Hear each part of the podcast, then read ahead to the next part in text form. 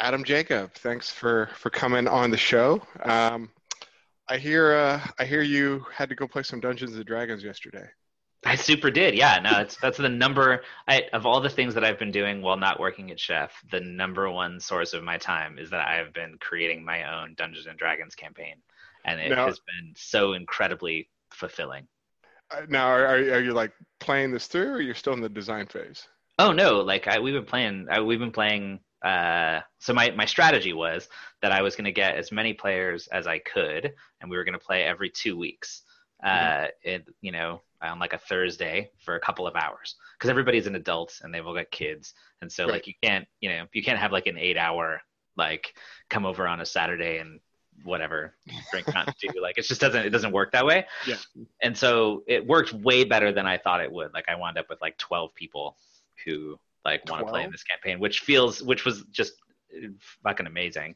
And so I wound up with all these people, and then uh, yeah, so I'm you know I have the I don't know if you've ever created your own campaign before, Yeah, yeah. but like you know you create the plot and then the players build the story, right? So you don't really have to do a lot of like you have to do a lot of storytelling. You have to do a lot of plot where like you know the world sort of moves behind them while they're doing whatever they're doing. So like whatever bad things happening in the world, like that's just going to happen, uh, Yeah. kind of no matter what shenanigans the players get up to. Um, and the uh, so I'm I'm very far ahead. Like I've got plot that goes forever, but you know I like I build the encounters. I mean like usually two or three steps ahead of wherever they are, enough that I won't run out yeah, when we're like at the table. yeah. um, Until they're like, you know, the ten of them are sitting there, and then one of them's like, and then we kill the the the inn owner, and you're like, wait, wait, that wasn't in the plot. yeah, li- like last night they were like there was literally a person drawing them a map to where they need to go in the game and they were like mm, i don't know i maybe we should just maybe we should go like 300 miles the other way and They're i was like I got an idea. We form a farming cooperative. yeah i was like what are you fucking kidding me right now? Like i literally drew you a map and you guys are like mm, i don't know. That clue seems false. What the fuck are we doing anyway i love playing dungeons and dragons and it's been so fun and Yeah. you know i the last time i built a campaign myself from scratch i was probably 17 Wow. um, and uh, and I mean, I've played a lot since then, but I, it's always been like going back to run like the classic modules that I loved Mhm, a kid. So like it's running like Ravenloft and that kind of stuff, which I've run Ravenloft probably 40 times. I used to, wow. I used to run that game at a, when I worked at a game store. Um, that was how I taught people to play Dungeons and Dragons. Is like I would run like a I would run a four hour ish like fast version of Ravenloft to teach people So how so play so is that like your first uh, real job, or how Yeah, far yeah. back did yeah, I, I I worked in a comic book and role playing game store when I was like, uh, I think she I wasn't legal to work yet, so I was like twelve or thirteen, uh, and uh, yeah, she gave me a job because I was always in the store and I would sell stuff when I was in the store. So people would come in and they'd be like, "Oh, you like comic books?" They'd be like, "Yeah, I'm in like a comic book store." And I'd be like, "Oh, that's awesome! I love comic books too. What kind of comic books do you like? Oh, you like that comic book?" And then you know you'd go from like like them Yeah. being like, "Oh, I like X Men Yeah, or I yeah, like yeah. Flash or whatever," and I'd like they'd leave with a massive pile of comic books, and she was like, "All right, kid, like here's how the register works. Like just finish that off." And then yeah, then you you're working only on commission, and you know, Yeah. they're like, Is this the beginning of a commission-based sales approach? No, I mean I got a salary because commissions are for suckers, right? You got to pay me by an hour, man. I love it. there Yeah. you go, there you go. So so how did you uh how did you transition into like software and and sysadmin and, and all that? Oh, well, so the other thing I liked, I got, re- I have really bad allergies. Um, uh, and I, through the miracle of modern science and medicine, like they're fine every day because I like medicate myself every day regardless of the conditions. Because I'm just allergic to the world. And so, like, when I was a kid, um, I grew up in the Pacific Northwest, and like, there's a lot of allergens in the Pacific Northwest, it turns out. And so, like, I mostly, uh, like, being inside felt a lot better. Uh, my mom had bought uh she was a real estate agent so she'd bought like a 286 with a like 1200 baud modem on it or something and uh, i started calling bulletin boards uh, and then that was the coolest thing. Like video games were dope, and like I had a super good time playing video games on that 286. But the thing that like just ignited my brain was that you could dial someone else's computer and then FidoNet existed and you could like send yeah. packet mail around the world and i but at the time it was like the like peaky reagan era cold war you know mm-hmm, um, mm-hmm. and i realized that i could send packet mail to russia like i could have a conversation with actual people in the soviet union and yeah. i was like eight or nine and i was like and I was like, "This is my fucking jam right here, like this." and you're like, I am, in. I am Matthew Broderick," and, and, they have no idea that I'm eight. Do you know what I mean? Like I could yeah, talk to yeah. all these people, and I could like I like I would get into these long conversations about like history or about all kinds of random just stuff, and yeah, it was amazing. And so I ran bulletin boards and started making my own bulletin boards, and then uh, and then I got on the internet really early, but I was already had a bulletin board that had multiple um, line, like I had multiple telephone lines running into my room. Yeah, yeah.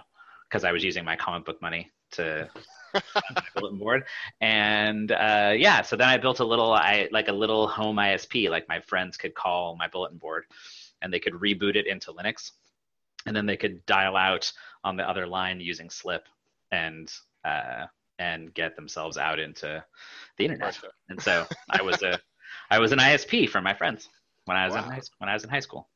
Yeah, and so that that was that somehow turned into HKJ. Uh, uh, yeah, I mean it. It turns out that like what the world needed right at that minute was people who knew how modems worked because that was the internet. Right. So like that was the rise of the dial-up internet, and like the only people who knew how that stuff worked were like me and other people my age. You know, like there's yeah, this cohort yeah. of there's this cohort of people that are all roughly 40 now. Yep. And all I, of I, us, like yeah, I, we just, you know, we came up because there was no one else. There was literally not another person. So like, yeah. I was in college for like a hot minute because I was a terrible student and I went to DeVry and I got a job working for this ISP in Arizona and I was making 75 grand a year and I was 19 or whatever. And I went I told my mom I was just going to stop going to school because that's dumb.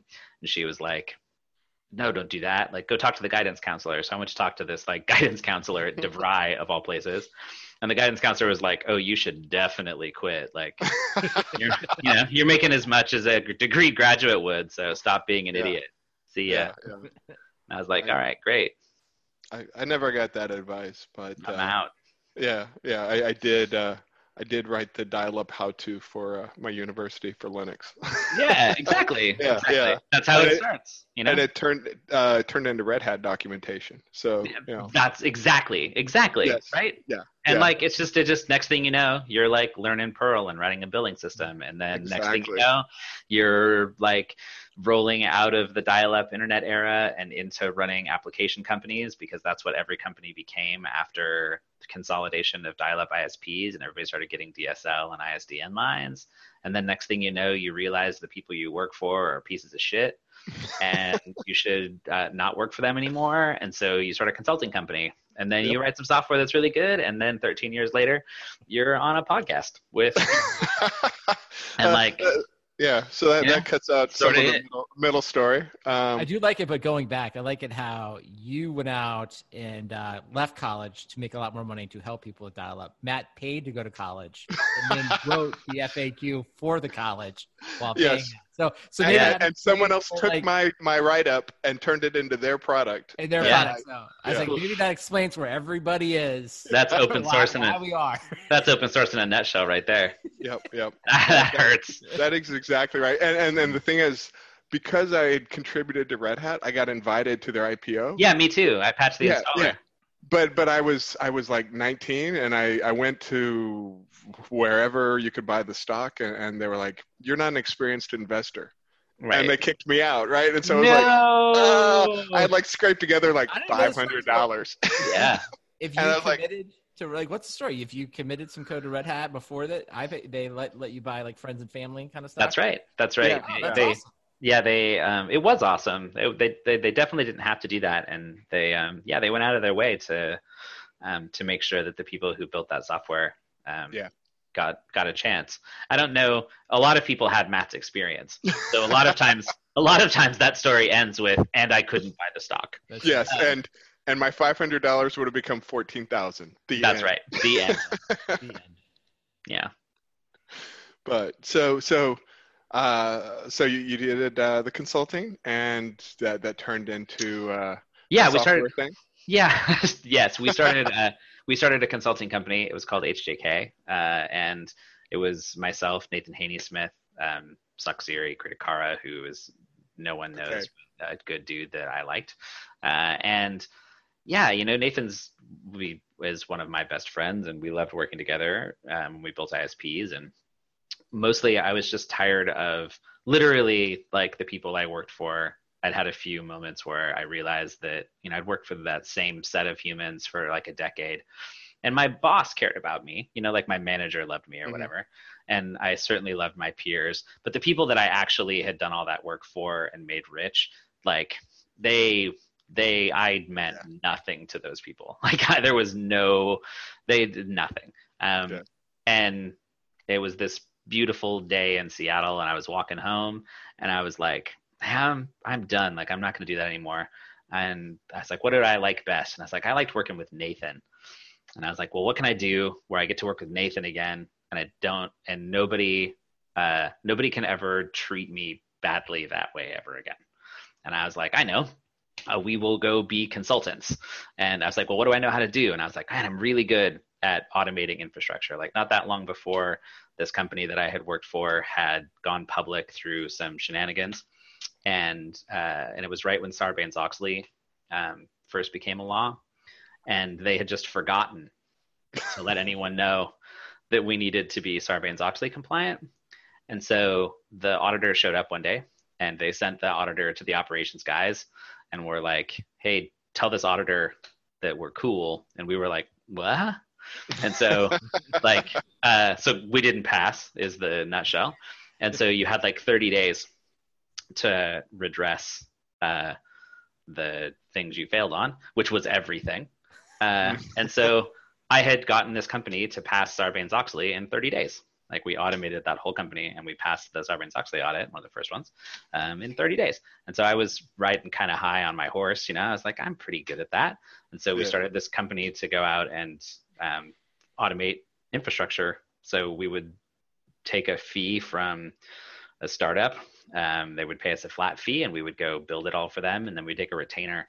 Um, and the fastest we ever turned one around was 24 hours. So wow. from signed a piece of paper to we fully automated their business from uh, from source control, deployment, um, monitoring, trending, identity management. Um, uh, what else do we do? There's like 12 things.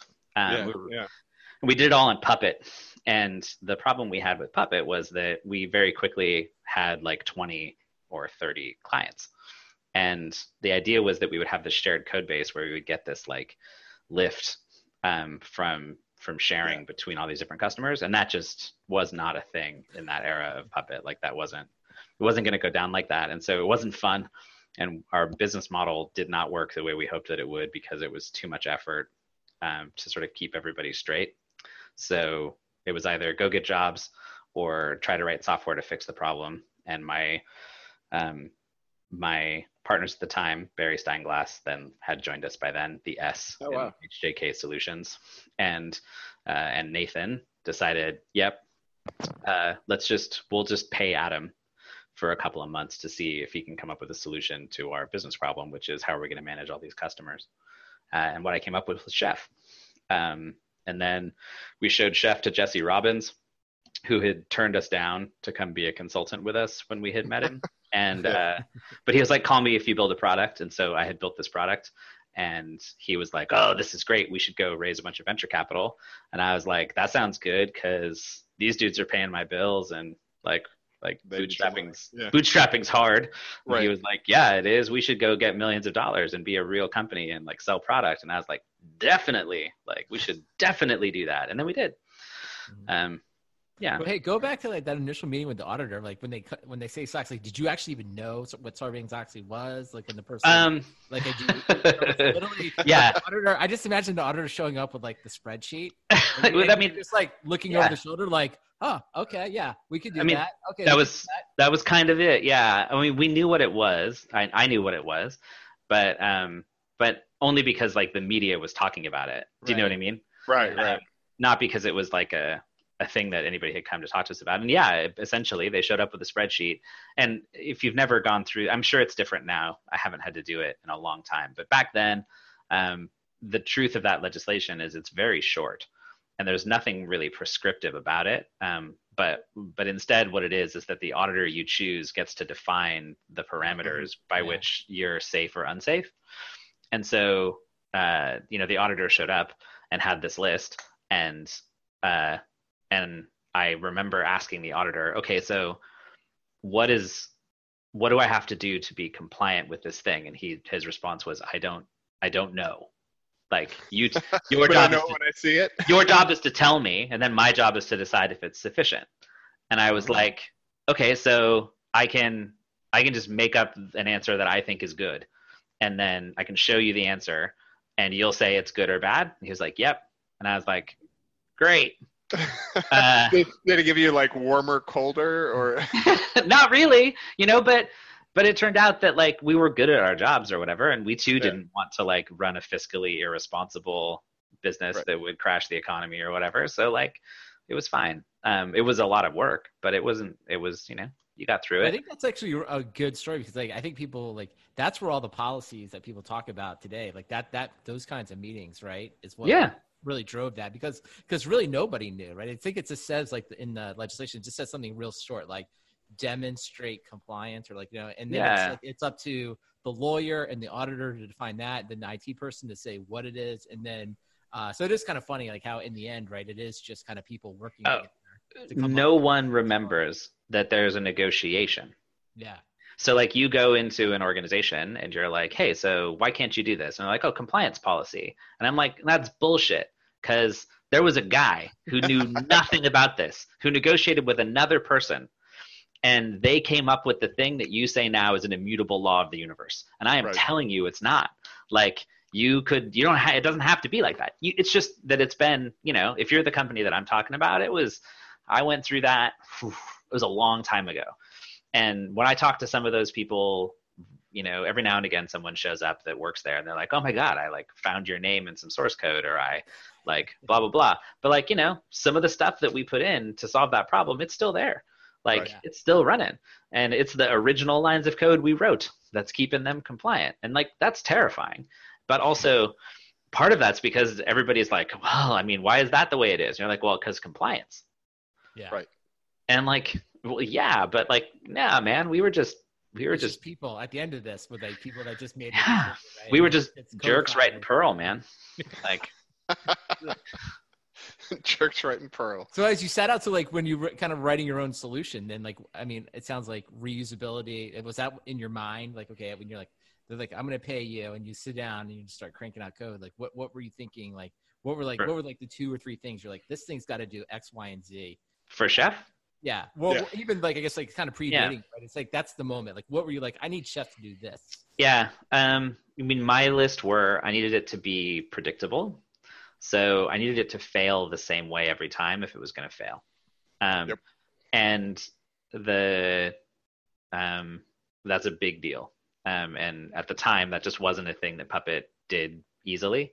Um, the argument was always, then you should just get better at Puppet, like just write your dependencies better or whatever. And I'm like, yeah, but I, I'm pretty good at it, and like it's still not right. hard. And yeah, and every time I use more of it, it gets worse. And like it's a Puppet, it's a problem that Puppet has solved over time. So like Puppet has adopted some changes that actually, funnily enough, are very similar to changes that we proposed before I ever wrote Chef, where I was like, hey, this would solve this big problem. And the response I got was roughly equivalent to, uh, well, not roughly equivalent. I think the money quote was from Luke Kanies saying, that is the road to hell, I assure you. Um, and I was like, okay, you mean if it's the road to hell, like I'm not gonna, I'm not gonna make you do it, man. Um, and and so the order was a big one for me because uh, we had all these customers and um, it was the era of like facebook apps the first facebook apps. Mm-hmm. so we had some customers that were in pretty hyper growth phases. They were using you know first adopters of ec2 they were in some of the first hyper growth companies. And they really like if you were launching 100 servers an hour and 95 of them worked but the other five didn't and the reason was you missed a dependency in a graph as a consultant, that was not a good look. like, yeah. um, and yeah. as and it was funny because as a, um, you know, if you were the sysadmin for that company and you had just done it, you would just eat it. Do you know what I mean? Yeah. Like yep. you wouldn't. It, it, would be you'd be a hero. Yeah. But I wasn't. I was a consultant, and you paid me money, and it was supposed to work every single time. And if it didn't, you called me, and you were like, "Dude." Yeah. Um, so that was the that was one. The other was I needed it to be a real programming language because I needed to integrate with my customers' systems deeper than I could do without it. And so a lot of that work was really hard. And then the last was I needed a searchable inventory that was automatic. So I needed a way to know what the resources were, um, and I needed that that inventory to appear without any human intervention. Yeah. Okay. And then how long did it take you? You pretty much heads down. Like how many? It sounds like a matter of months. Like yeah, probably a couple months to get the like, you know, you had working prototypes in a week or whatever, you know. Right. Um, but yeah, months to get to a place where I could show it off to people that I knew. Okay. Yeah. And then you know when you went in to raise money, like did you like that's always interesting to hear how that went. Like, what was like? Were you the one pitching it? Were you doing a demo? Were other people doing it? How'd that work? Yeah, so it was Jesse and I. Um, Jesse was the the CEO, um, and so Jesse certainly was the like majority of pitching. I was color and technology. Um, and and yeah, it was it was a lot of rejection. You know, I think we got rejected maybe ten or twelve times. Um, we got this very consistent advice that we should be less ambitious um, and like raise less money. And this was like right as the housing market had crashed the first time, and like there was a bunch of it. Just there wasn't wasn't a good time for investing. 2009 or whatever it was, and uh, yeah, so we then we went to coffee with Bill Bryant, who at the time was working with DFJ, still is working with DFJ. Um, and we were giving him our like watered down after 12 times rejection, like think smaller pitch, you know? And right. we, we were like 15 minutes into it and he like holds court in this coffee shop in Capitol in um, Queen Anne in Seattle. It's like around the corner from his house and it's like his special office. And so we're like pitching him in public in this coffee shop. We're like 10 minutes in and he's like, guys, I got to tell you, like this is fucking boring. Um, and uh, is there like a billion dollar company in here that you actually believe in? Because this thing is just, I'm not, nah. And we were like, oh, totally. And so we just like rolled back to all the enthusiasm we had at the first pitch. And we were like, it works like this and it's going to take over the whole internet. And I had like a 40 page business plan with like little Lego guys in it and like basically called the next ish, I don't know, we'll call it eight years of chef development was all written in that business plan, and we did most of it. Um, and uh, yeah, and he was like, "That, that I want to invest in. Let's do that." And then we did. So we raised two and a half million dollars. Um, and yeah, the rest is, you know, history. Yeah, yeah. I mean, I I joined right after, right when the B round landed. Um, mm-hmm. So it's it's been a, a long journey. Um, what about what about like the did the original business plan talk about working in the enterprise, like being on on prem, or was it all, you know, yeah. SaaS internet? It was all SaaS. So um, our original business model was the that it would be that this was also at the rise of SaaS. So SaaS right. companies were new, um, and that was the thing. And so we were going to run. Uh, yeah, we were gonna. It was gonna be a complete SaaS business, um, and then the open source part would be if you were dumb enough to want to run it yourself, then you could. um, but why would you? Because SaaS is the future. And uh, it turned out, and also the long tail was sort of our plan. So we figured that we would get this big tail of uh, of open source users. Mm-hmm. and uh, and SaaS users too, but like smaller organizations and those sorts of things and then eventually the enterprise would catch on and that that certainly happened but the enterprise caught on much faster than we thought they would and they wanted nothing to do with a hosted configuration management system. Like while they were willing to run like their, you know, sales process or whatever through SaaS. Their digital front end, yeah. They were not ready at all uh, for their configuration management system to be uh, SaaS. Like uh, not at all. Yeah, yeah. So uh, so that was a real struggle because that that internal decision, you know, you set up your community you set up the software you set up your social contracts mm-hmm. you set up the business itself you have your own projections of what you're building and why it's important and then the market sort of tells you that you're wrong yep. um, and that that you have to change um, and that's hard because that was the that was the beginning of the first of many rounds of trying to get the business right and trying to get the community right and you know we never um, no decision that was ever made in any of those directions for the community or for the business ever were satisfying to everyone. Right, like right. there was always someone who was like, "You guys are screwing me." Like, like you know, at first it was when the SaaS stuff was multi-tenant and then the open source one wasn't, and so the community was like, "Oh, you guys are screwing us out of multi-tenancy," and we're like, well,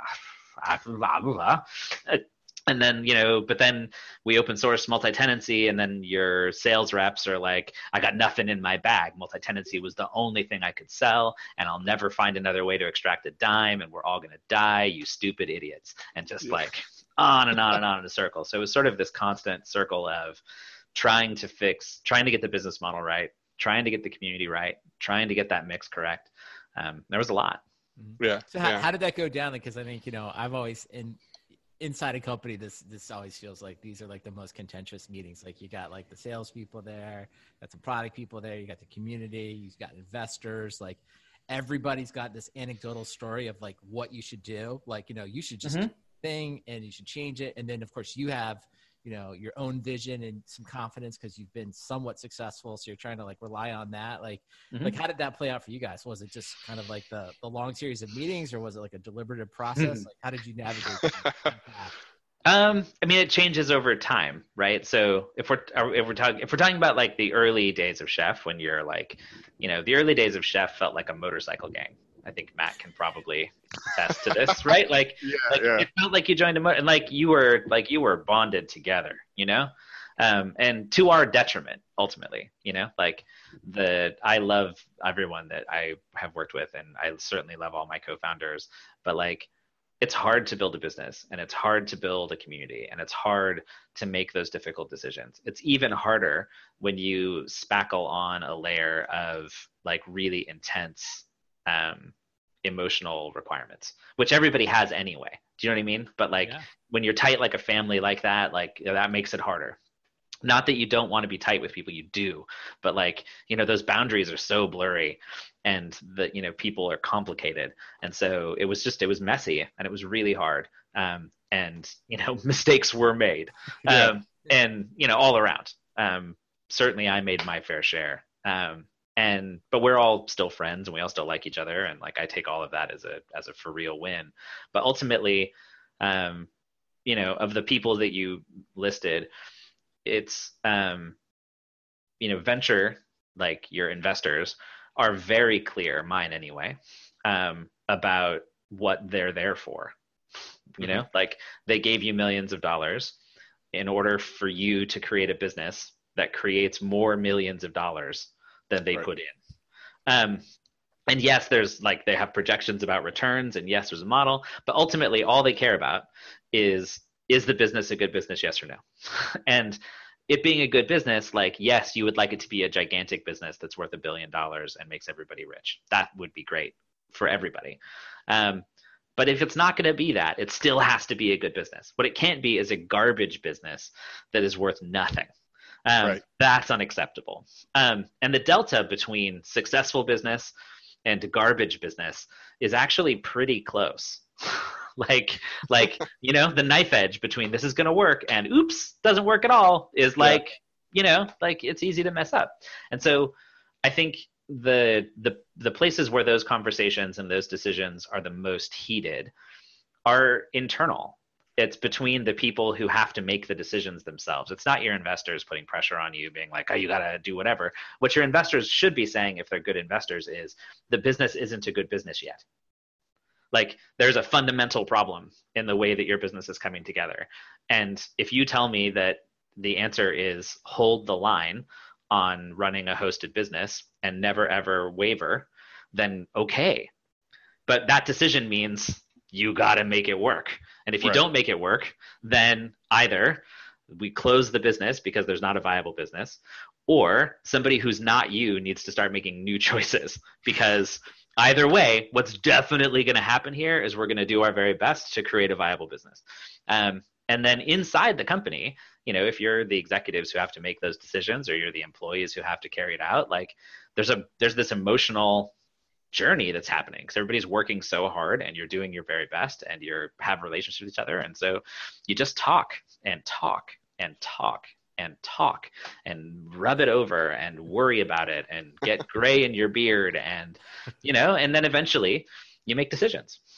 And then hopefully uh, you don't change your mind immediately because that restarts the cycle of talking and talking and talking and talking and talking and yeah, gray yeah. and you know i don't know if that's helpful but that's what it's like. And it's what it's like today. Like it's no different from that announcement then and from those decisions about our business model to to you know the conversations that are happening now with the chef community and uh, and the way that their business model works. And like yeah. just is what it is. Yeah. I mean there's definitely no like handbook that you can just hand someone because everything is is changing in relation to like the world. You know when chef started is very different from the world today yeah and, yeah the way open source works you know 10 years ago is different from the way open source works today. Yeah. It, what I wish someone had, what I wish someone had told me, and it, maybe they did tell me, and I just couldn't understand it. So like that's possible too. Um, the difference between being an employee or an owner and being an executive is really dramatic. So like I owned HJK. Do you know what I mean? Like it was mine. Yeah. yeah. Uh, and I owned it with Nathan and with Barry and with others, but like it was mine. Um, and I certainly have had significant ownership. And at one point, you could have said I owned Chef, but like I don't own Chef, and I haven't owned it in a long time. And my job for a long time has been to be a good executive. Um, it's not now. Now my job is to run a D and D campaign. Um, but um, but for a long time, and what I'm most proud of was my own ability to become a good executive. And part of becoming a good executive is learning that you that you have power that you have authority. Um, and what you do with that authority is create the space that allows other people to thrive. And part of that creation of space is using your authority to make choices. like you have to make choices that set up the boundaries that allow other people to do their work. And and what you wanted it to be like when you were a motorcycle gang was was that we were in it together. That that we could talk through those things as people and then we would together make a choice. And that's just not real if one of you has power and the other one doesn't. Yeah. Like if one of you ultimately has the power to say, it's my way because it's why? Because I'm the CEO. Okay, then we all know the whole time that whatever conversation we're having, if you decide it's not your way, that it's not going my way. So are we peers, yes or no? And my emotional need to relate to people and to be liked and to love be loved and to have people care about me led me to take a very long time to come to a place where i understood that that was not an act of love that when i put that emotional need on people what i was doing was asking them to make it okay for me to disappoint them and like that's a deeply unfair thing to do right? Like the truth is, my job was like I have to love myself enough to own those things so that I can give those people the space that they need to be effective with their what they can do. And by my not claiming that space, I was not being a better collaborator. I wasn't being a better executive. I wasn't being more empathetic. Um, I was just being scared. But I think you know it's really interesting to hear you talk about that because I think what in, embedded in that is the other side of it is I think of like the employees, the salespeople, the investors, then you know, as you're making these plans, there's sort of this internal thing that you want to give to someone. It's like you, you know, this is the new path. You you may not have signed up for this path, you know, and then giving people like maybe it's this is when people maybe want to leave or not. So like yeah. if I'm an enterprise salesperson and I joined to sell this kind of product and this is my skill set, and then you change it, I think sometimes like yeah. going the full way and being more honest and saying like this this this is really changing or or the other side is like i'm a developer and i i wanted to work on saas and i want and i can't now and yeah, and, then, and just kind of giving them the permission to say, we have changed. Like we've changed yeah. what we initially thought. Doesn't you know doesn't mean it's right or wrong, but you may want to you know it may be time to move on. I think that's where like there's like a lot of friction, and sometimes people like yeah. don't have that conversation as openly, which leads to I think what you know a lot of the talk and talk and talk. Uh, yeah, and when your executives can't say clearly to you, this is what's happening, you right. can't react if instead they say, well, it's not quite the way you think it is, or, well, I hope you feel differently about it, or, well, like, yeah. none of that's better. It's worse. Yeah. Because, yeah. and, and what's, what sucks as an executive for the record, and I couldn't say, I mean, this is very refreshing for me, but like, you know, what sucks as an executive is that people will tell you that that's precisely what they want you to do. They'll look you in the eye and they will say, boy, I sure wish you would consult with me about how these things are going to go. And the answer is, no, you don't no, you don't. Because if if I consulted with you about all of those things, you have the exact same amount of power you had before I consulted with you and yeah. and now so, your head's but but now you have a new thing, which is the full list of possible ways you might could get fucked. Yeah, um, right. and and I still have to make the same decision I had to make an hour before, only now, and I feel better because I've shared it with my friend. You know, I've shared it with this person who I care about and who and whose opinion I care deeply for. But like, oof, man, you don't want that. Like that is not true. Um, you want it. You you want clarity, and yeah. you want transparency. So you want to know why you made why someone made the choice they made. You want to know those things.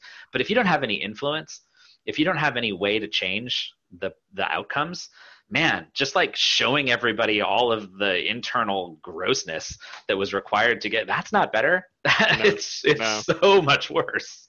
Yeah. yeah. And I wish someone had told me that or had told me clearly that I was fucking it up.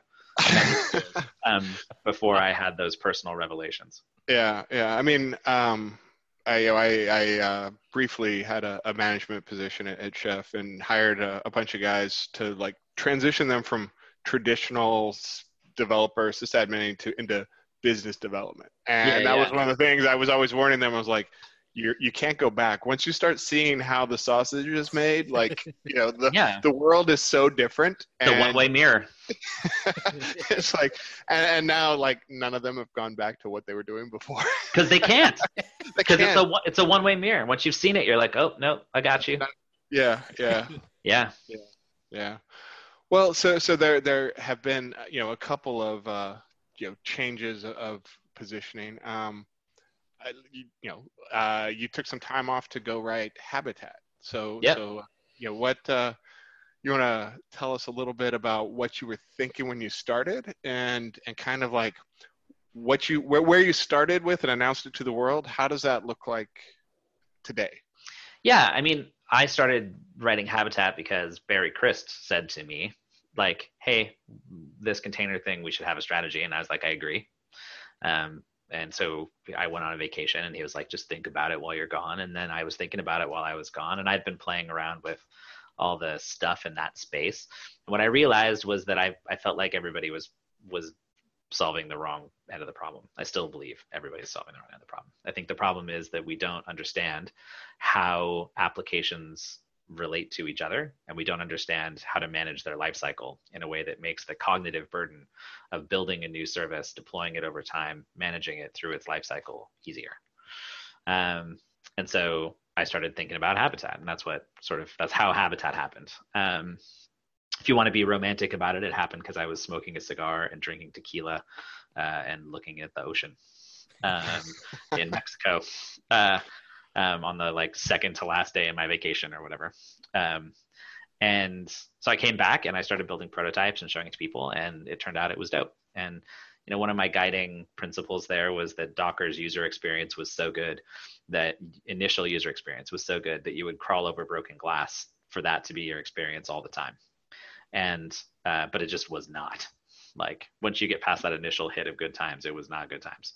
Right. And so I uh, so that's how I started building it. I think we initially and uh, had a belief that um, that it should grow in a massive way. That like people should would see that it was better, and that it solves this fundamental problem by by thinking about it in the way that is actually the way that we should think about it going forward. And it turned out that that wasn't quite what people wanted to think about. Like you know, they were happy kicking it in Kubernetes land and sort of doing the things that they were doing. Um, and so it didn't get the kind of grounds up adoption that like Chef got, for example. Right. Um, what it did do though is it's really incredible software. like it's like black magic good software, especially if what you're doing is taking existing software and trying to manage it as if it was brand new, you know, built to be well managed software. Mm-hmm. And so it became a very natural pivot to go look at Chef's existing enterprise customers and say, hey, you know, all of the worst applications that you run, what if I made them run better than all of the Cloud Foundry stuff you're building? And they were like, you can't do that. And you were like, hold my beer. Um, and and then it works and so that's sort of that, that's sort of what happened with chef uh, with habitat but yeah we definitely you know it's it it it became a thing that now has a very defined target market as a business. You know that if we could right. do that for more people, that what's going to happen is they're going to pay us a bunch of money and it's going to be great. Um, you know, it didn't become the the like industry shaking thing that I believed it and still believe it should be. Like I'm that's the software I'm most proud of writing in my life. It's it's amazing. Um, but you know, markets is going to market. Yeah, I mean that that relates pretty well because I, I, go into uh, some of the customers I work with, and, and they're like, you know, oh, we've got this, you know, one team doing Kubernetes. We we like to see Habitat, and I'm like looking around. I'm like, how about that payments app over there? That's yeah, exactly. WebLogic from yeah. 2011, and yeah. I want the yucky one. Give yeah, me the one that's like, like 20 years away from getting to yeah. Kubernetes, and the whole and like watch me kill you. Like you are gonna go nuts. Yeah. Yeah. Yeah. So uh, so you you chose to use Rust um, mm-hmm. for uh, for for Habitat at the yeah. time. At the time, Rust was fairly fairly esoteric. I mean, it's, sure. it's moving up there. Yeah. Um, you know, uh, any still the right choice? I mean, yeah, absolutely the right choice. yeah, I mean, there's a lot of reasons people choose programming languages, right? So yeah. for sure, one is that I think Go is a pile of hot garbage. So like every day I spend writing Go, is a day that I regret my life decisions. So like it's just not the language for me. Okay. Like God bless you and keep everyone who loves it. I'm so proud and glad that you have found a thing that is for you. But I would rather gnaw off my own fingers. Because um, there's a lot of go at Chef. yeah, that I was a good CTO. there you go. There. So like, I'm proud that I'm a good CTO. Also, that language. Like it's nothing. I like nothing about it really. Um, and uh, and I don't. I like. I don't like the. I don't like the origin story of it. Like I don't like the. I I I really really dislike the idea that someone tells me that there's a like a way to do it that's correct. And when I say, but I'm not sure that that's right, and they go, "Shut up, youngin." Like you don't know. Uh, like, mm-mm as soon as that happens, I'm like, oh, we're not friends, and I have to leave now. And so like it's sort of foundational to the language. Um, so that was certainly part of it. Is that like wow. I wrote some prototypes in Go, and I was like, oh, I don't want to do this anymore. Like this is not the language for me. And Rust, on the other hand, has this very welcoming, very egalitarian, um, very broad, just broad-based community um, that I thought was beautiful um, and that engaged in, with me in a way that was really lovely and helpful. Um, and and then the language itself, what we were building was this very low level process supervisor that, if it was going to do its job, was going to have to interact with the kernel in First really direct ways. And so uh, the fact that Rust has no runtime and uh, has the operability that just works by writing the language as opposed to having to do some shenanigans. Um, and the memory model was um, was so clear, and you can't have a supervisor on every device in the world that takes up a lot of space. And so you need to write it in a language that will allow you um, to think about things like memory allocation and object size and uh, how they're packed together. And as soon as you start using a, a garbage collector like all that stuff's out the window. And so um so that that's why we wrote it in rust. And yeah. i have no regrets. It was there were pieces there that were hard. Like it's it's not an it's a complicated language with a lot of space. Um but you know i think it's great um and i loved writing it and i will write more rust in my life so so when when you go to tackle a new language how do you I mean, what's your approach? Do you have like a, a pet project you re-implement, or you know, you just read everything and then go, or what? Yeah, um, I always build something. Um, yeah. um, so I like I'll follow the tutorial or whatever to get the syntax out, and then I'll go, um, and then I'll go build something. Usually, um, it's something that I need. So like, um, I wanted to learn Lisp, and so I learned Clojure by writing Omnibus, oh. which is the build system for Chef that packages all the software together. It's no longer written in Clojure. By yeah, I was about to say it's, it's Ruby. in Ruby now. yeah, all kinds of things. But I but like that started because I wanted to explore that idea, uh, yeah. and because I was exploring an idea and I had no pressure, then I could explore that idea with whatever language I wanted to, and so I'd pick a new one. Um, um, you know, the same thing was like I was building the command line for what was one of Chef's products called Delivery, and I was experimenting. You know, we didn't need a command line yet. We were just playing around, and so I played around with a bunch of different languages um, and mm. liked Rust. So um, yeah, I always find a. I'll find something, and then I'll go write something for real, and then you know, part of the process for me in doing that is interacting with other people who write code in those languages, um, and that's mm-hmm. a the the community. You get a feel for the community, and yeah, yeah, yeah that's a big marker for me. Like I loved, I came up in the Perl community, which I still love, and um, it just it matters to me as much as any language feature. Yeah. So are you working on? I mean, I, I see on, on Twitter you're you're dabbling with stuff around like the WebAssembly, and you do you have another project you're working on, or just kicking things for fun? Oh, I don't have anything yet. Um, you know, I uh, I will, and I think WebAssembly is really cool. I you know, I remain deeply dissatisfied with um, with the way that enterprise has worked, and like all of working at Chef over the last whatever 13 years, like convinces me that we're just we're approaching the enterprise's problem from the wrong point of view, and that like the enterprise itself deserves and needs to be able to be agile with technology and be able to adopt new technology, be able to manage technology as it comes and goes. Like they need to be able to run that cycle in a much faster way. And we mm-hmm. just aren't we aren't building software for them like that. We're building software that comes from somebody else and says to them, "Hey, you guys are idiots. And if you were less of idiots, you would run this software so that you could have nice things." Um, and so I will build something else uh, in that space because I'm obsessed with how bad uh, the returns have actually been on improving their lot. Yeah. And there's, you know, they have a bunch of money, so that doesn't hurt.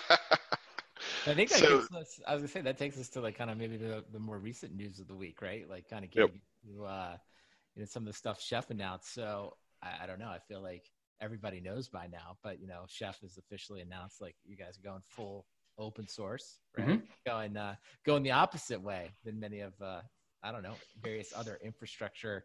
Uh, and I think your your blog post uh, was it here? Goodbye to open core. I don't know. Yes. Like an obscenity in that, or maybe I just put that. There down. was no obscenity. I said good. I said good riddance to bad rubbish. Yes, that's what it was. I thought so. It was um, a little clickbaity. I it was. So it's a good article, and obviously we'll link it in the show notes. But sure. um, you know, you've clearly given this a lot of thought, right? That so much thought. The uh, yeah. you know that it is you know if you will, it's uh, making it all free ultimately makes makes it all more valuable. So like I don't know what like what's your thought process? How did you kind of come to this? Um, I don't know. Did you yeah. over time, or has it sort of like always been with you? Yeah. Um. Well, no, it wasn't always with me. Um, I. So the process of I so I left Chef under very good terms. Like I love everybody. I hope everybody loves me. Like you're on the board. I'm still on the board. I did my very best to uh because uh, I love that company and I love the software and I love its community and I'm a member. I'm, I'm a part of all those things and, and you can't separate me from it because I don't. I don't want to be separated from it. Um, but I, but I was done um, doing that work. You know, like I just I couldn't. It wasn't giving me what I needed, and uh, someone asked me um, very directly. They're like, "Hey, if you start another company, will it be an open source company?" And I was like, "Fuck no."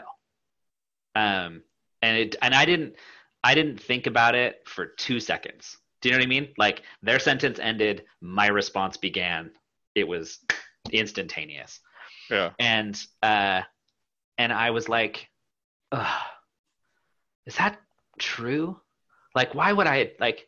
Why would I like? I love open source yeah. and I love the chef community. That's the thing I'm most proud of. The the thing I care about most is that there's this set of people who found each other through this software and made each other's lives better and cared about each other as real human beings solving very difficult problems in their lives. Why would I say that I would that I don't want that again? And it's it sent me on this like like very deep uh, like intellectual journey because I wanted to understand like what do I really think? How do I really feel? And what did I really learn um, through this process? And I wound up writing this long thing um, that wrote I a book. A little, it's a little, it's a little. I think, I think my wife calls it a monocle, is what I think, or monograph. It's a monograph. It's not long enough to be a book, um, but uh, but it's too long to be an essay. Um, and it's like 30 pages long, and it's about open source, and it's about um, sort of why what I think about communities and why I think about them.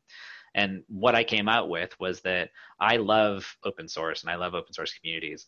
What I love is when those communities are true communities. I love when they are based on a shared sense of ideals and understanding, and people come together to to steward a resource together um, to solve their problems in the world.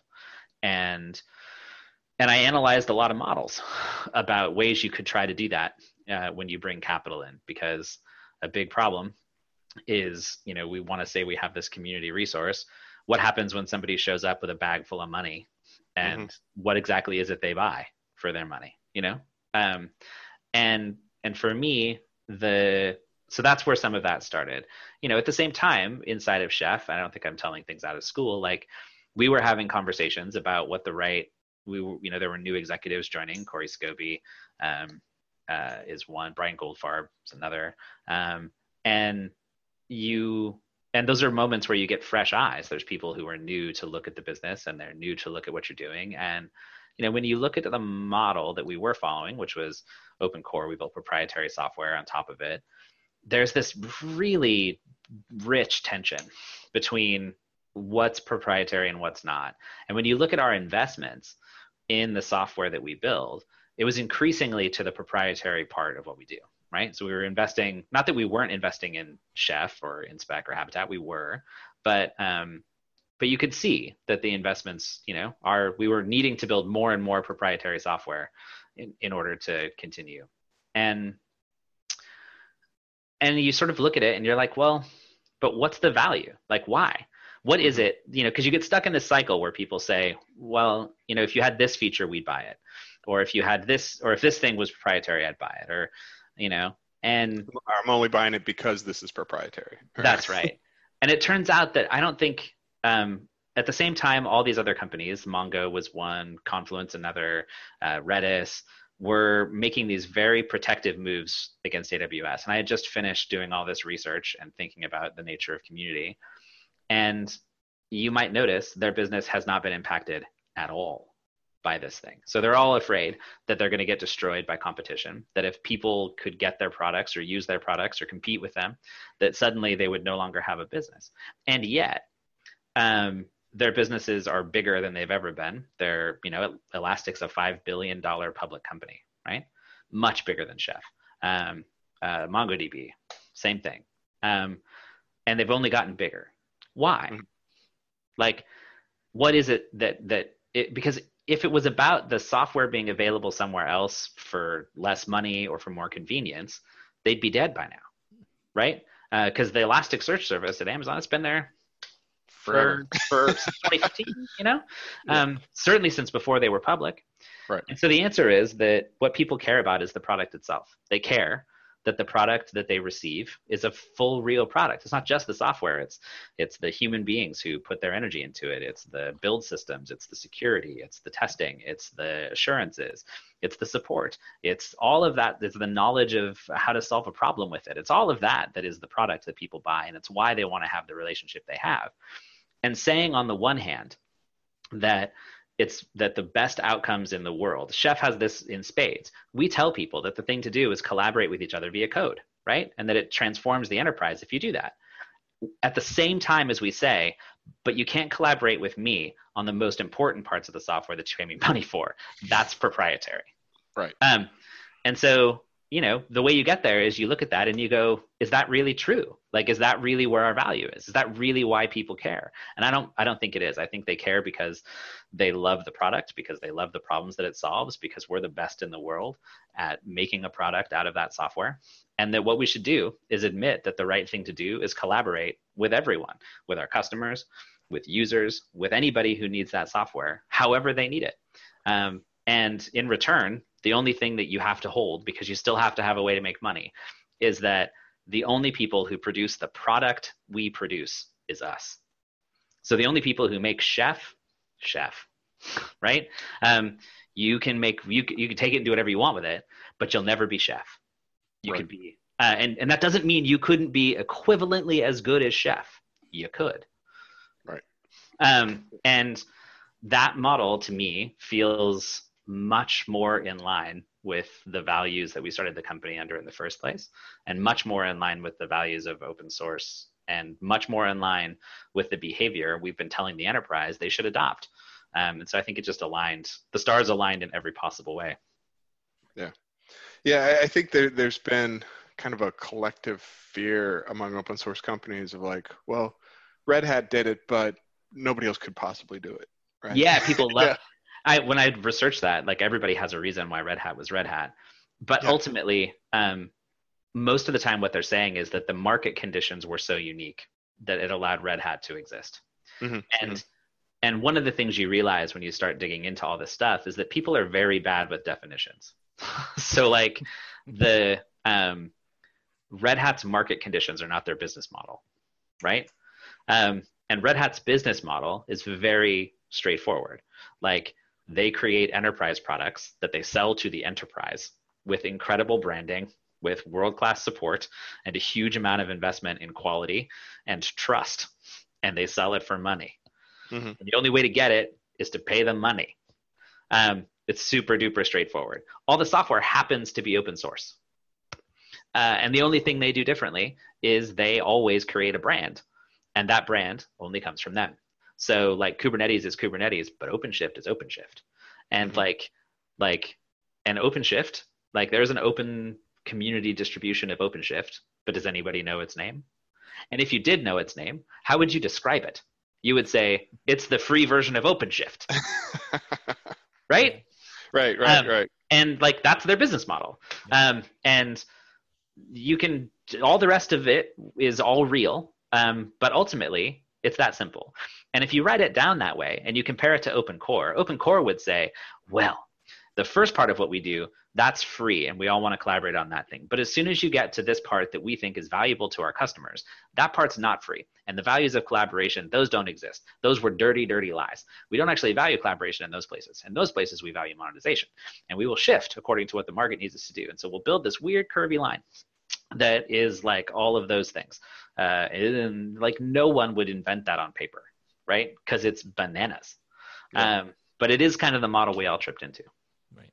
Well, I think there's a couple of interesting things there. Like one is I think there's some, you know, kind of uh, comparison to be made to just like whether it's like social software or just network effects in general, right? Like mm-hmm. in consumer software, it's very well understood that like you know the software to actually do like a Facebook product isn't necessarily that complicated by today's standards, right? Like it can mm-hmm. be replicated, but the reason Facebook is successful is because it has all these people, it has a community, and you can make mm-hmm. the same argument for Twitter and, and things yeah. like that. And I think those things, um, those ideas, while they're like easily understood and accepted in the consumer software world, they aren't really, you know, usually in an enterprise setting, it's usually often an investor, sometimes a sales guy, or just anyone saying, "Well, why is someone gonna buy?" Right? Versus, like, no one ever says like, "Why is someone gonna use Facebook?" I my private Facebook. They're like, "That's right." Obvious to them. So I think there's that. But I do think you know, I, and I think you, I really like what you talked about conditions versus business model, and I'd really like to hear your thoughts on. I do think though to be successful and ultimately returning money to investors that's meaningful is there just has to be a big enough um, need like i think you and i think you referenced this in I think you referenced this one your your blog post, your Medium post was talking about how you know you do want to have like you know ideally thousands, tens of thousands, millions of people using it, right? Because that's what creates the brand, and then Yeah. some some group of them are going to then buy it. So like if That's we were right. setting out to buy like a really specialized piece of software, this is kind of the other way. I always think about like when would I give advice a different way? It would be like you're just building something for five people, and it's like really specialized, and it's like a, a tool that just they need. It's like yeah, Sell you're it to them.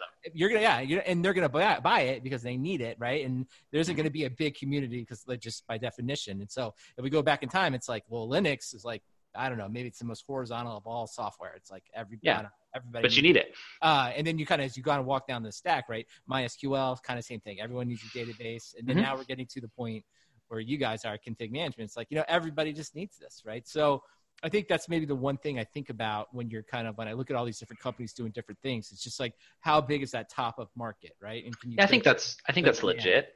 I think I think that's real.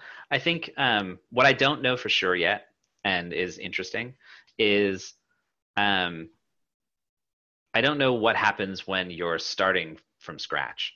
So like you know, Chef Right. exists in the world, has this has it has an existing thing, so this transition makes sense. Um, I suspect that you could start out this way from the jump that you could say that what you're doing is is building this piece of open source thing in the commons as a resource for the commons to steward for perpetuity. Um, and that you're going to monetize that software uh, by building enterprise class products on top of it from the day that you begin. Um, i think that's a big jump because uh, most of the feedback you get you know the feedback hasn't been all positive to this transition. Right. and and and most of the negative feedback is well you used to we used to produce this thing for you. And it's complicated to produce. It's expensive to produce this these resources to the, the distribution. And and so they're like well now you're screwing me because i whatever i contributed or i gave my time or i did whatever and now i don't get this free distribution in return um, or uh, it was free and so i used it to build my billion dollar business and now you're extorting me. To which my response is we were never a community in that case. Like i was giving you free coffee you never and, like, loved me. i don't i don't it, i'm not sympathetic Yeah. um, uh, if that's if that's the situation you find yourself in. And so i wind up in this moment where um, when you think about if it's possible from the scratch from the jump my belief is that it's less even about market condition. Market conditions are things that they will or won't exist based on whether your product solves a real problem that uh, that is that enough people have in a way that those that enough people understand. And you can create those dynamics even if the market doesn't know it needs it. It takes longer but it's there's plenty of examples of people creating a category because they brought a thing to market that they knew the market needed that the market didn't even know it wanted. I think um, but i think for the model the question is um, can you uh, can you build a community where the community knows that the people who are contributing that resource to the commons are doing so so that they can monetize the resource? My suspicion is yes because you always knew chef was going to monetize chef i took venture capital. I told you on the blog the day i, pu- I, I published that software. Every Yep. single person knew my, that i was going to make money on that software. That was true from the day we started. So i'm not sure what the dynamics how the dynamics are any different. And if i had started the other way if i had started the way chef is now back then what i would have done was avoided a decade of tension with my own Yeah. community with partners with all kinds of people. And i wish that i had done it. And you know some number of people will say that i'm an idiot and that uh, it won't work and that the conditions were different. And you know what? I haven't made a decision in 12 years where somebody didn't think i was an idiot. Uh, and, but I do think you know you have some good advice there. So I think if like the three of us were sitting in a room, right, and you said, "Hey, we're going to build this piece of software," I think at the right at the beginning, I think you could kind of say, "I think it's a smaller market, it's a niche market. I think we have, have a finite set of customers. I think in that room, I'd say this: we should use a traditional software licensing model. We should not open source this, That's or right. or we would say no." We think this is going to be huge. We think it's going to be big, and we see, you know, a huge need, even if it isn't you know, it's a category creation opportunity or something along those That's lines. right. And at Yeah. that point, we would say, and this is back to like, you know, kind of your meeting with investors. We'd have to have the conviction to tell people it don't, it's going to get big enough and there's going to and then back to your thing about the brand the community mm-hmm. that's what's going to ultimately drive the value of this company. That's why people are going to pay us. Yeah. we're not going to do the open core thing right? Because i think anytime you're in the room that open core it just feels like you know it i, I think people do it because they feel like they, they're leaving optionality you know available but really they're closing their options. And, it, and it just doesn't yeah. you just can't see it at the moment right? It's that's because you don't trust fundamentally and this is true for me as much as anybody else it's because you fundamentally do not believe that people will pay for the value of producing the product itself. Yeah. Fundamentally, you believe that they that they're that they only will pay for for for something that they cannot have, um, and I think that that's untrue. Um, what's going to be interesting and hard for the chef community is that the chef community has to learn that there's things that together that that that now chef is more of a community member than it was the day before this model transitioned right? Before this model transitioned, if you wanted stuff in Chef, the only way to get it was to go straight to Chef. there was no, like, yes, we were collaborative. Yes, all that stuff was true, but like fundamentally, there was no second source. There was no other distribution. There was no other thing that would get you the same functionality before this. Right. And now there will be um, at some point. I don't know when, but it will happen. Um, and and the and that transition is one of the moments where the community will be orders of magnitude stronger than it was before because all of a sudden we're we are stewards of this thing whereas mm-hmm. before mm-hmm. chef was the steward of it and it had to be open to the community do you see the difference yeah, yeah. like tomorrow we're not open to the community we are the community today they are chef is the community finally um, yeah. but you know, if you go look at the Slack channel right now, there's a lot of people who are like, I don't know about those motherfucking chef people. Like they might could be out to get us. yeah, and I'm like, yeah. they're not saying it that way, but essentially it's that kind of cynicism where it's like, where's the secret Svengali catch? Like, where's the evil plot? And I'm like, there's no evil plot, man. Cause like it's the worst evil plot of all time. right? If it's an evil plot, we are awful villains. Right. Because you're like, okay, what I'm going to do is take all of the value for all the stuff that we've poured hundreds of millions of dollars into, hundreds of people's lives into, do all this Sturm and Drang about community and all this stuff. We're going to make all of it free. The only thing we ask you to do is not use our name. And that's the evil plot. Like, right. that's the part where the villain dies. Like, that's what happens to the villain after you've defeated them. yeah. Like, and, uh, but, but it's going to take a minute for people to believe that that's true. It's one thing to say it. What has to happen is it has to actually transition into being a community resource. It has to actually go through this process of of understanding itself and each other to a place where it's like, oh, actually, it really is open. It mm-hmm. really is a thing that we can build distributions on. It really is a different yeah. thing than it was before. And yeah, I mean, you know, it's going to take a minute. The, the, the chef community slack has uh, for for those who don't know has has a, a new channel called community fork and it's very active right now, and and people are kind of like popping up and like, wait, why are all the chef people here helping us? yeah, why are all these employees here telling us how to work? And, telling us how like, to do this. Because and look, like from my point of view, like the theory that I person that I helped think through is that like that that would happen. Yeah. And and a lot of those people were contributing, but they were much more on the margins than they are today, right? And and if they actually build a distribution that becomes a thing that someone can go get, like that's a lot more human beings invested in making sure that the chef ecosystem and that that product is great than existed the day before. Yeah. And um, and that's a win for the community. That's a win for the software. It's a win for its sustainability long term. It's a win for every person who uses it. And I also believe it's going to be a win for Chef's business because everybody who's using that business in a large commercial context like that distribution will be produced by people and they'll be good people but they won't be chef. Mm-hmm. and that's okay right? Um, and they might become chef right? Maybe they'll start another company and maybe they'll you know what i mean? Like and i just that's you just have to let that be what it is because yeah. uh, because otherwise mm-hmm. you're not a community right? Yeah. Have uh have you know without uh, revealing your sources has anyone from like other companies, projects reached out and said like, you know, you got to tell me how this goes because we want to do it too? a few have told me you got to tell me how it goes. Nobody has told me that they want to do it too. Um, I mean, I, it's definitely going to be a wait and see thing. Um, oh yeah, yeah. I think if it works, you'll see a bunch. There's some situations I wouldn't do this in. So, like if I'm Confluent, where um, the software lives in what I call a free software island. So Kafka is the Apache project Kafka. Mm-hmm. So Confluent, their only choice is to build proprietary software on top of Kafka because they must differentiate themselves from Kafka. Yeah. Uh, uh, and they don't have a choice. Uh, Chef, on the other hand, is Chef. Um, that upstream, we they put the bulk of the work into it. They the trademark is theirs. Like it's Chef. Well, um, and, and like Elastic, and, the company, they, same thing.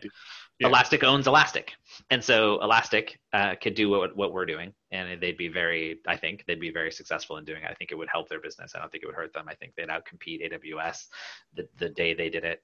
Um, like everything would be fine, is my belief. Um, I'm sure Shay Banon would call me up and be like, "You're an idiot," but that's fine. Um, uh, I'll like I'll I'll prove Shay wrong. Um, when I'm a five bill when it's a five billion dollar company. Um, it, I don't know, God willing. Uh, but like, I think the, um, you know, I, I, there's situations where I wouldn't use this model, but like most of the infrastructure companies all could use this model. HashiCorp could do it, Puppet could do it. Um, uh, anybody who owns the primary asset. Yeah. All right. Well, uh, I think uh, I think uh, we've we've pretty much hit everything uh, we wanted to talk about. Um, is so uh, so final question. Mm. Um, what uh, doesn't have to be related to Chef and open source? What is uh, something that that you know that you wish more people knew about? Oh, what do I? something I know I wish more people knew about. Um, I wish more people understood that um, that founding a company is not the hard part of of being an entrepreneur. Uh, the hard part of being an entrepreneur is turning into a good executive who builds a business that's worth having uh, and building a company that's worth working for. Um, and I think we tend to tell the story that um, that that's not true. That that by dint of founding that you have some kind of magic pixie dust on you that says that you know sort of uh, what the right I've thing got, to do I've is or three founded failed companies. Yeah and like and the truth is that it's just hard to do. And um and and we look for and create an environment where um where we don't talk enough about the fact that it's hard to be those people um and that that work is hard work. Um and and when we see mistakes or we see things go wrong um, in the industry or in our lives, um, we tend to let people off the hook. And the story we tell is is that the situation sort of pushed them in these directions, which is sometimes probably real. But ultimately, I think the thing I have learned, and I wish more people knew, is that uh, is that you can expect that people would behave in a good way like you can say that i think it's the responsibility of the people who are in charge of this thing to make good decisions. And if they don't make good decisions then what i'm going to do is judge them based on their choices not based on you know my fear or uh, or anything else which is maybe a weird answer but yeah, i like it. Good answer. Very um, very good very good. yeah. all right. Well thanks uh thanks a lot for for coming on the show and yeah uh, it's my pleasure. giving us the uh the latest news about uh, retired life and everybody's really struggling with how to figure out how I'm not working till June. It should yeah. be done. Like, am I on a sabbatical? Am I retired? Am yeah. I on vacation? Like, I don't know what the right word is. I don't feel yeah. retired, but maybe I'm retired. But I'm not like know. retired, retired. I'm definitely going to work again. Yeah, you're you're in you're in my Slack, so. well, well, that's because I care about your community. Ah. Enjoy I'm the time off. The That's community. all that really matters. You know? I am. It's great. Thanks right, Matt, we, hey Matt, before we go, we should tell everyone if this is the first time they've ever listened, they should go to softwaredefinedinterviews.com and subscribe, and they can hear not only this interview but a whole bunch of other interviews. And they should also, of course, check out softwaredefinedtalk.com to hear myself, Matt Ray, and Cote ramble on about the news of Enterprise Tech Weekly. So make sure to check those things out too, Matt. Yep. Uh, okay, well, Adam, is there uh, if if people want to get a hold of you, um, what what is your preferred medium? Oh, the easiest way is just Twitter. You can just find me. I'm Adam HJK on Twitter. That's the easy way. You can, of course, send me an email. I'm adam at stalecoffee.org. Uh, and if you really, really want to talk to me, you can reach out to me in one of those things and ask me for my phone number. And then you can call me on the phone and you can use your face. Wow. Nobody likes phones. That's crazy. That's crazy. I love phones and no one calls me. Yeah. So I've given my phone number out a lot and no one Yeah. calls it. It's true. All right. Well, thank you. Uh, thanks again. And Yeah. uh, uh, we'll talk to you again soon. All right, All right. bye. Thanks. And stop.